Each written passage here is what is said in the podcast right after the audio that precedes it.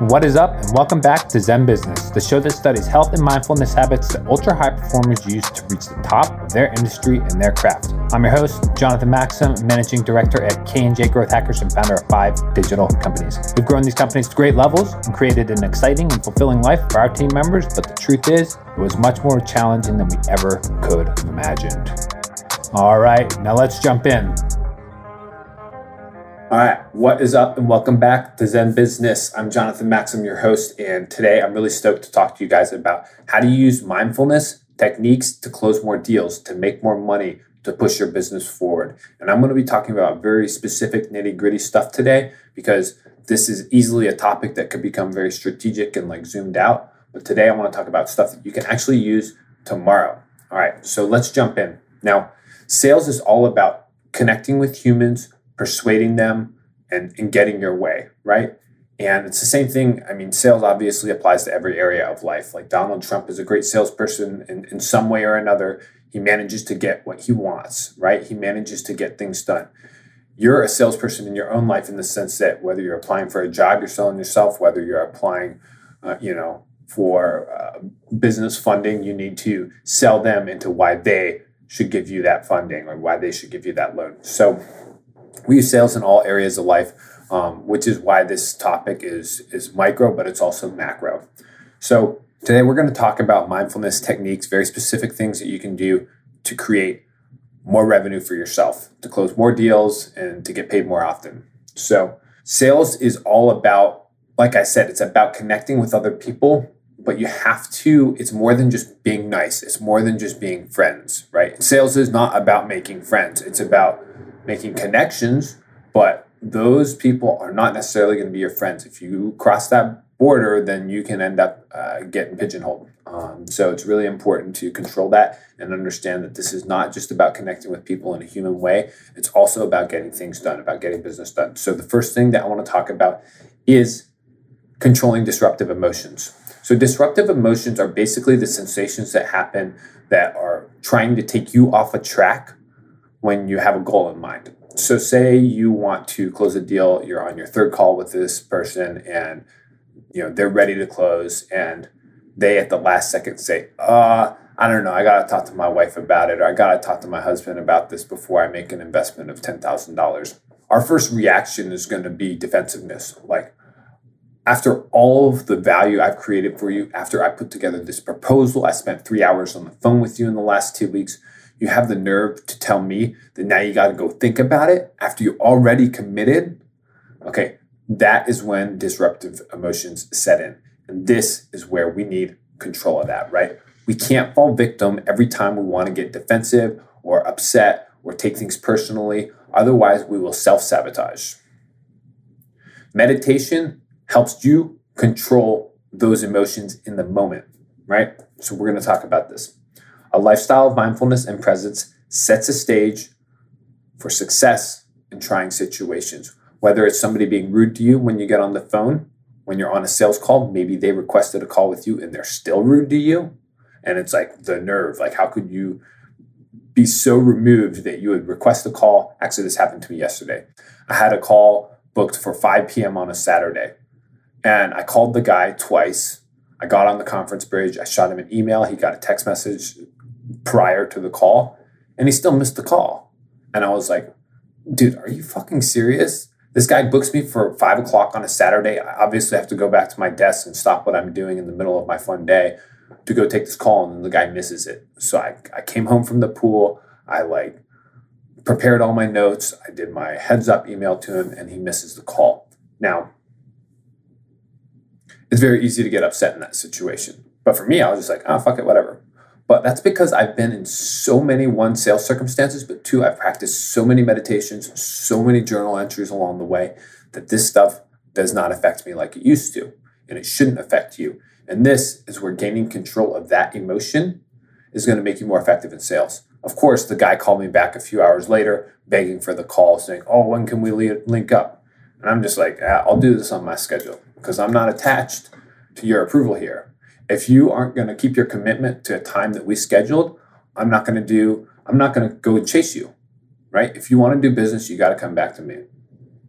So, how can we create presence and empower in a situation like that. When a client says no, you know, that stimulates the cortisol and the endorphins and everything starts pumping and we start feeling temperature and we're like maybe shaking because we're so frustrated or upset. That is what we got to get away from because you cannot act smart and strategic in that circumstance. Your emotions will take over and you will say something you don't mean or you'll hang up the phone or whatever it is and that is what we got to get control of. So the more that you meditate, the more you will be able to step back and look at those emotions from a third party's perspective, right? In that situation, you really need to stop. Just stop. You can go silent if you need to. Stop and then think about how it looks from the outside looking in. Every time you meditate, you create a habit of taking an outsider's perspective on yourself. So it's just like when your homie is asking, Hey, should I send her another text message? I didn't get a reply and now I've sent three messages at this point. And you're like, dude, no, what do you think? What are you thinking? Just stop chasing this girl around. Stop caring what she thinks, blah, blah, blah. But his emotions have gotten the best of him. And so his buddies actually have better judgment and say, nah, dude, you, the way you got to handle it is to go hands off and let her come back to you. Same thing with girls, right? Like the guy's not texting back. Should I text him again? No, the answer is not to keep chasing just because you're emotionally attached to this particular outcome that you know either getting the date or whatever it is so we really want to get good control of that we want to play the third party perspective and that is achieved through meditation and so this helps you get used to people making personal jabs at you and you not taking it personally because truthfully it's not personal it just feels that way and neither is anything that anyone else does at all it's never personal to you it's simply a reflection or projection of something that they're experiencing or they formerly experienced.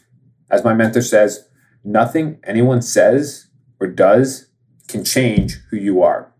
I want you to stop and think about that for a second.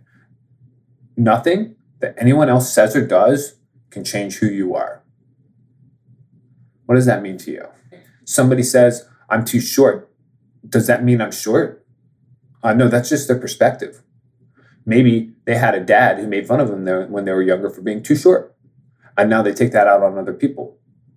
Right? So nothing that anyone else says changes who you are. When a client hangs up on the phone, when the, a client calls you an asshole or whatever it is, that doesn't make you an asshole. If they say, Why are you calling me after they requested a call with you? Again, it doesn't change who you are. You're still the same powerhouse that you were prior to that conversation. And their words can try to take you off of that. But the more you get a handle on it and the more you become removed from your ego, from the need to feel validated, the less that stuff will affect you. So, one thing that's really handy for when you're in a situation when you have a disruptive emotion coming on, say either the client hangs up on you or they miss their meeting or they say something rude to you, silence and patience are great for regaining the locus of control, right? So if somebody says, dude, do you even know what you're talking about? For you to jump in and be like, oh, yeah, I actually have an MBA, that is not a productive response. The way to handle that next time is to take a step back and pause, go silent, and let them live with the words that they just said.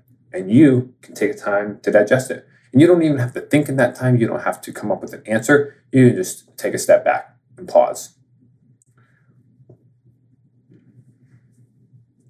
Now, silence is super powerful. I just left you a moment of silence there so you could think about that recommendation.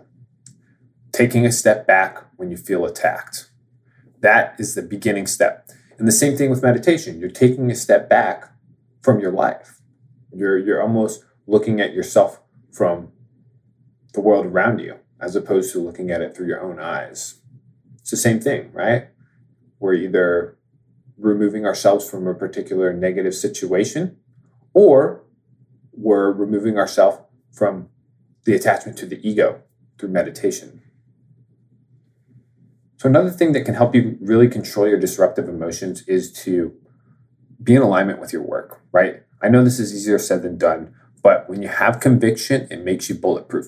If you truly believe in what you're doing, if you are if you are running through all the security gates to get more masks to the nurses because they're running out and people are dying, you're not going to stop for nothing.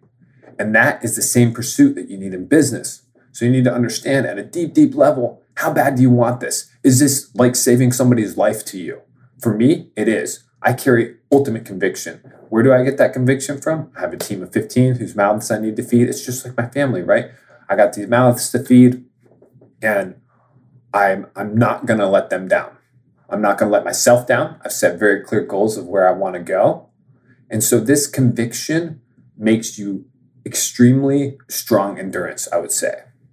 Being in alignment, understanding what your big picture goals are, where you want to go with your life, and doing exactly those will prevent people from getting in your way and it will help you control disruptive emotions. Because if somebody says, Oh, you're doing shit work, it doesn't matter to you if you know you're doing great work, right? If you know you're doing the right thing in your life, then what they say won't change you. Or you could, the opposite is you could let it change you. You could let somebody call you uh, short, and you might feel short for that. Or you could let somebody say you're doing, you know, a shit job on your company. And if you truly believe them instead of believing yourself, you will manifest that. That will become your truth. So you need to be really careful to not let that happen. And I'm sure you can think of times when you did do that, when you did let somebody else's truth become your truth. And you know what? It fucks you up. It throws you off your rails. It ends up sending you in a crash. So it's really important to understand what you're working for, why you're working so hard, how you're going to get there, because that will all make your deepest heart intentions in line with your daily actions in life. And that is when you be- become frictionless because you don't have any snags holding you back. You don't have to worry about being an unethical salesperson. You don't have to worry about how people perceive you. You know deep down, this is what you're supposed to be doing, and you pursue it with power and you do not let up. And then that is what prevents people from throwing you off track.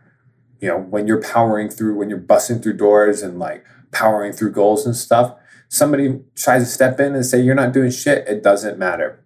If you know you're a linebacker running through your goals in life, then who cares what they think? All right, so the next topic first was learn to control your disruptive emotions. You can do that with uh, journaling, meditation, yoga, anything that brings you a higher state of awareness will help you control how you react to people. It will help you take a, a moment of silence in between every trying situation, every reactive moment. So, number two is studying the art of silence. So, we talked about that a little bit in, in the first topic here. But the art of silence is very powerful. So, the time that I use silence most is right after I pitch a price to a client. Say I've done this hour long presentation for a client that's going to be paying $100,000 a month for our marketing services, and I get all of this value. I get all of these questions and I extract these perspectives and goals and feelings from this prospect. And then I get to the price and I say, it's $100,000 a month. You get A, B, C, and D, blah. Then boom. And then I leave it silent. So that's a very powerful closing technique because if you can use your self control and not say anything, they will have to speak next. And what happens after they say the price? They either bring up an objection or they agree.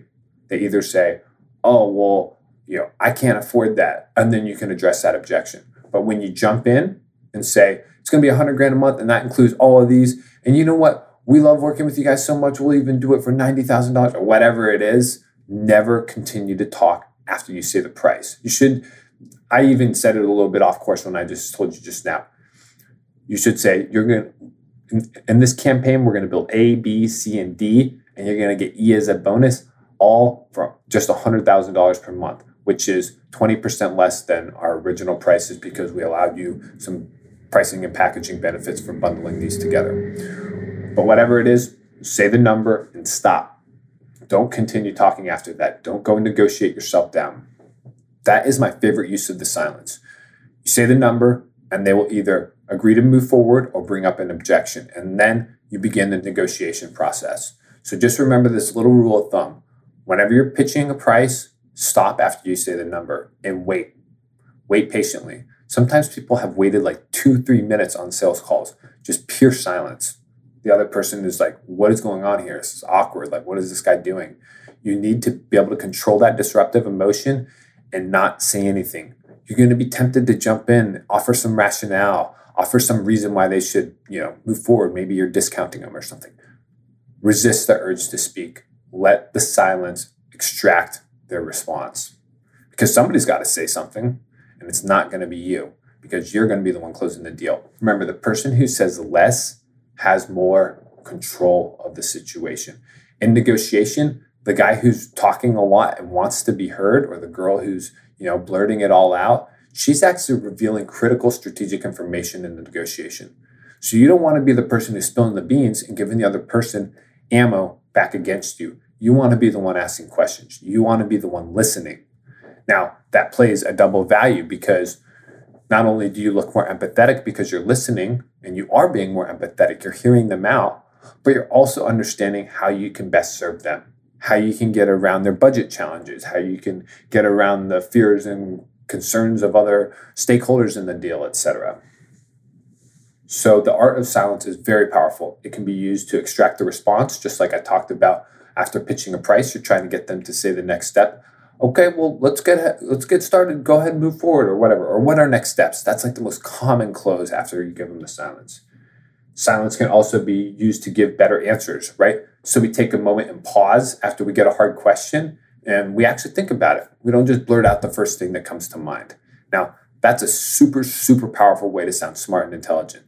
You don't go and just start blabbing as soon as you get asked the question. You stop and think about it. You show them that you're a calm, cool, and collected person. You are pensive and you you take your time. You don't just go and whore out your words. Silence can also help punctuate a pitch. Like I said before, silence brings a lot more gravity to a statement because think about this I'm going to say something and then I'm going to stop and then let that sink in. So, nothing anyone else says can change who you are.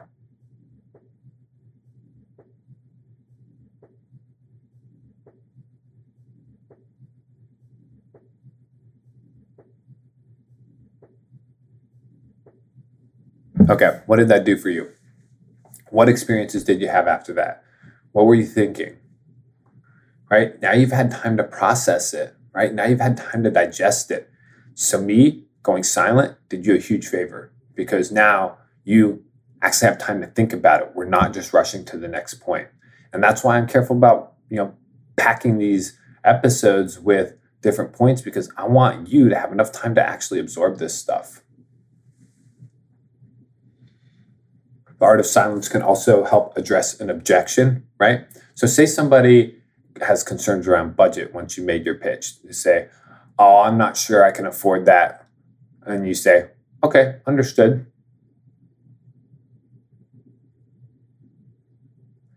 And then the prospect's going to be forced to speak. He's going to say, Well, you know what? Maybe if I use my credit card, I could do it. Or maybe if I pulled some money out of savings, I could make this work. By you going silent right there, you put the ball back in their court and they're forced to come up with some solution. Their brain power is now put to the test, and people want to use their brain power. So you're doing them a big favor by throwing the ball back to them and saying, hey, why don't you come up with the solution? And that's what the silence does. Next, you can use silence as a negotiation advantage. Okay, so when it comes to negotiating, when it comes to negotiating, silence is super, super powerful. I remember when I was negotiating with Kevin Hart's team, and they just sat there quietly. They didn't say anything. And it was forcing me to do all the talking. And I thought it was like so rude and inconsiderate of them. But ultimately, dude, all they had to do was say yes, no, and like they were directing the whole conversation. That was one of my biggest faux pas in business was letting them control that conversation because I should have said, okay, what are you guys looking to invest in? And then just let them talk and just retaking control of the scenario. Instead, I was at their whim. They asked a couple questions.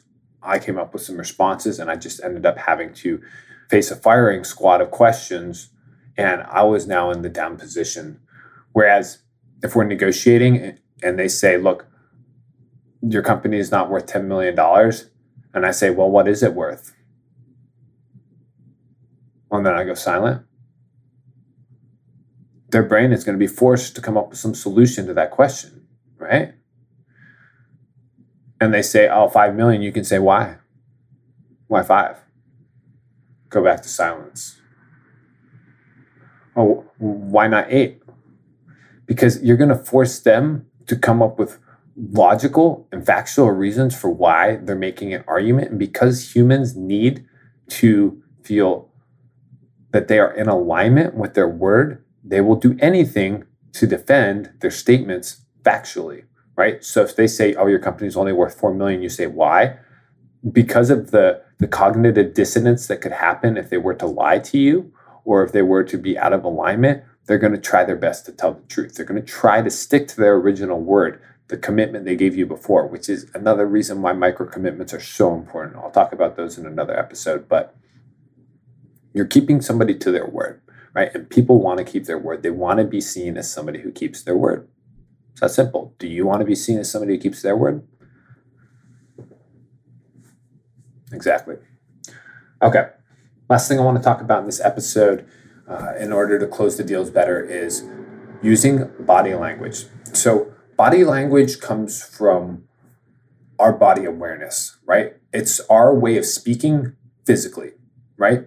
And in order to speak the right message, we need to have an awareness of our body so that we can present it in the right way. You know, if somebody's shoulder is like this, or maybe they're going like this to you and they're like closing off, it's called uh, blading. And they bring their shoulder in and kind of like cut you out visually. That is a type of body language saying, I'm not interested in this. I am trying to avoid you. I'm trying to get away from you. And so that is a communication in itself. Our body carries data. You know, the way that we're shaped carries data that will be transferred in a message to somebody else. So we need to understand one, what we're saying with our bodies, and two, what other people are saying with their bodies. So if you've ever been in a conversation and folded your arms, have you ever noticed that other people always fold their arms after you do it, right? Like your cue triggers them to do the same thing. How about when you're sitting at a table in a meeting and you lean forward? And then what does the other person do across the table? They lean forward. Happens every time. If you don't believe me, go put it to the test. Go give it a try. So understand that your body language, how they receive your message, you want to make sure you're sending the right message, right? If you're if you're going like this and your arms are folded tight and you're kind of like crunched together and like your shoulders are falling forward, that's going to create a sense of fear in the other person. And you don't want to be creating fear in somebody who you're interviewing or somebody who you're trying to close a deal with. You should be creating comfort and confidence and respect for yourself. So we need to be attentive to our body language. But we can't attend to our body language until we understand it, until we have awareness there. And that is where awareness meditations are extremely powerful because, you know, if you've ever done Headspace or if you've ever done like a, uh, like a body scan meditation, it, it has you go through the different chakras or the energy centers in your body and bring awareness to them, whether it's your ankles, your knees, your waist, your belly, your solar plexus, your neck, your shoulders, your head. Every time you think about and you notice those, notice the the sensation. Like right now, I can feel uh, some soreness in my hips, probably because I've been sitting at this desk for like two hours at this point. But understanding that pain uh, is a little piece of information. It's a little piece of data. Now, that might show in my body language if I'm in a meeting right now or in this scenario. You know, you have me on video here. You can see what my body language is saying, but I'm aware of it. I'm also avoiding letting it control my body. You know, a little bit of pain here. I don't want my prospect to see that, right? I mean, you, you could, it doesn't really matter, but in this particular situation, I would not want the prospect to know that, hey, you know, my back is feeling a little bit sore right now. So I meditate and I do body scan and I get really aware of my body's physical presence, each little muscle down to, you know, my big toe, my pinky toe, just noticing them, just being aware of them. And when you're aware of how your body is shaping at any given time, you can control the environment in a sales situation better. So if you come in with your shoulders back, clear, tall posture, intentional in how you you look and how you feel, you're gonna create a sense of confidence in the other person. They're going to look up to you and respect you as somebody who respects themselves. right? Whereas if you come in like looking down or you're avoiding eye contact or maybe you got a soft handshake, those are all symbols that are going to create fear in the other person. Does this guy know what he's talking about? Is he successful? Is he is he you know broke? Like why why does he look sad today? Do I want to invest in somebody who doesn't seem to have any gusto about them, no charisma? So you need to be aware of that so you can prevent that from happening. And this awareness, this physical and body awareness comes from meditation, it comes from doing yoga, it comes from fitness because we're creating intelligence and awareness of our actual bodies, right? When you go and you know do a warrior 2 out on the yoga mat, you're feeling in your chest, you're feeling your abs, all these different spaces. And the, the teacher is telling you, hey, breathe into it, experience those sensations. Now, you're very privileged to have a body that you can work out in and even be aware of those situations because if somebody's a paraplegic, they can't feel their legs and they lose this whole half of their body's intelligence, right? Like our gut has as many cells in it as like uh, almost as many as our our brain, uh, and and there's this this nerve, the vagus the, the vagus nerve that goes from your gut to your brain. And so there's like a clear communication pathway between the two. And it shows that our gut carries intelligence and, and awareness that can be applied to our real life, right? It's like it's almost like the the data warehouse, I say. It's like where the the, the facts are held that are built up over all these years of cleaning data and refining it and confirming this is the facts about the matter. That's where our gut comes in. Our heart obviously, you know, helps us with heart-led matters, you know, emotion and love and things like that. But each part of our body carries awareness. Our hand carries information. Our bicep carries information. And so those all have the propensity to share information with others, to share messages with others.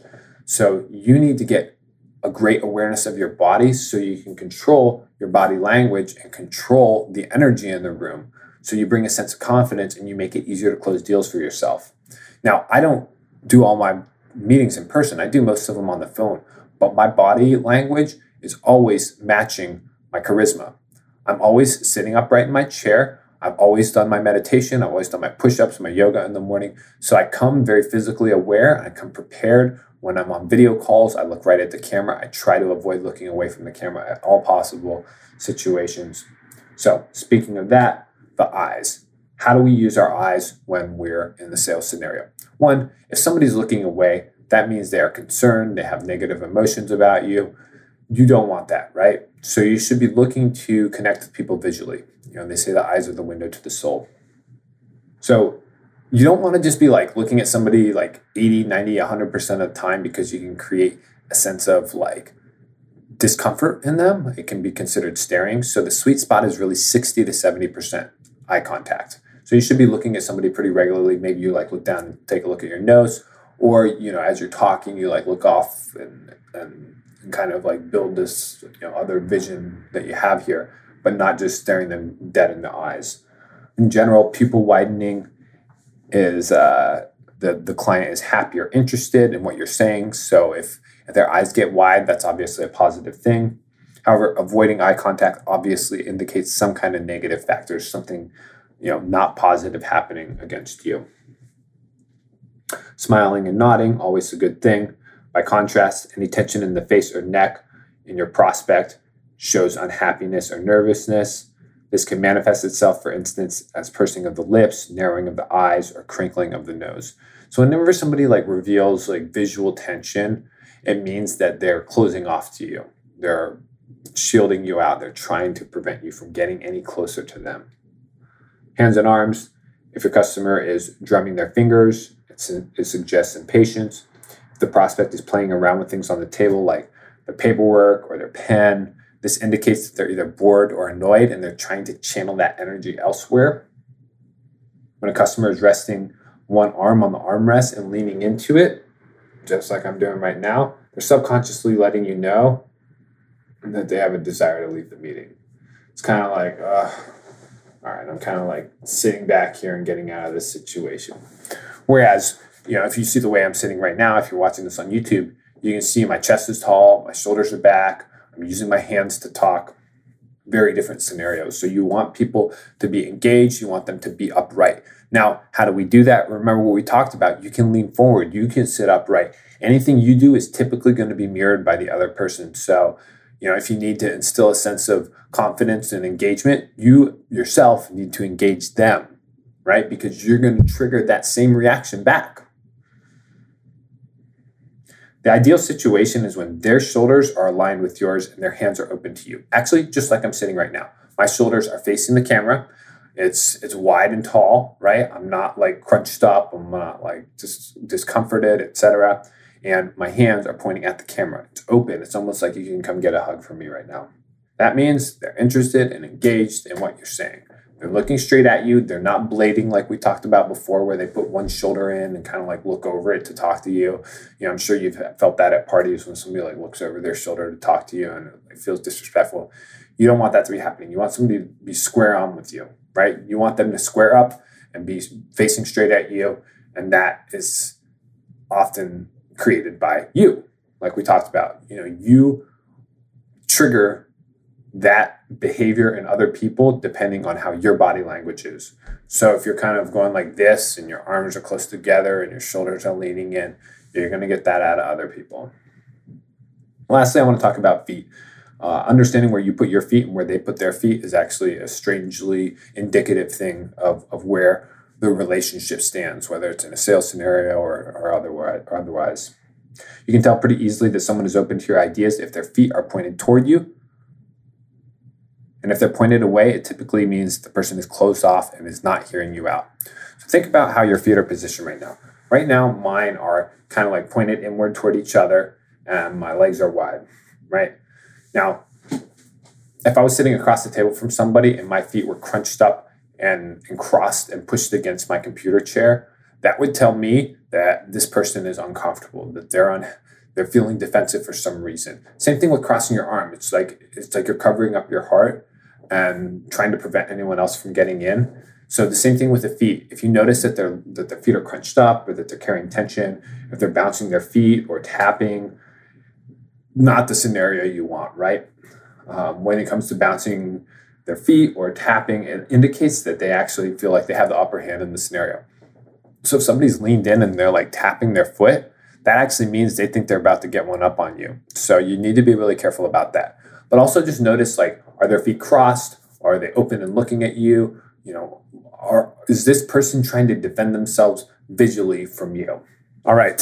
So I hope this has been helpful. Um, the three things to summarize again uh, that you can learn through meditation that will help you in sales are first, interrupting and, and preventing disruptive emotions to take control and cause you to have uh, cognitive dissonance.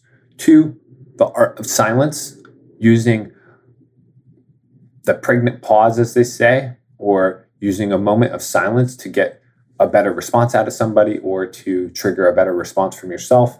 And third is use the body language, use mirroring, understand how they're positioned and why and what information that's sending you. All right. Well, I hope this session on sales techniques for mindfulness has helped. And if you did, I would appreciate if you could share this with somebody who's in the sales world or in business, or maybe just anybody who wants to learn more confidence and understand, you know, what those little micro triggers are that make deals go through and that make you more successful in your persuasions. So I enjoy talking with you guys. I appreciate you listening, and I will see you in the next episode.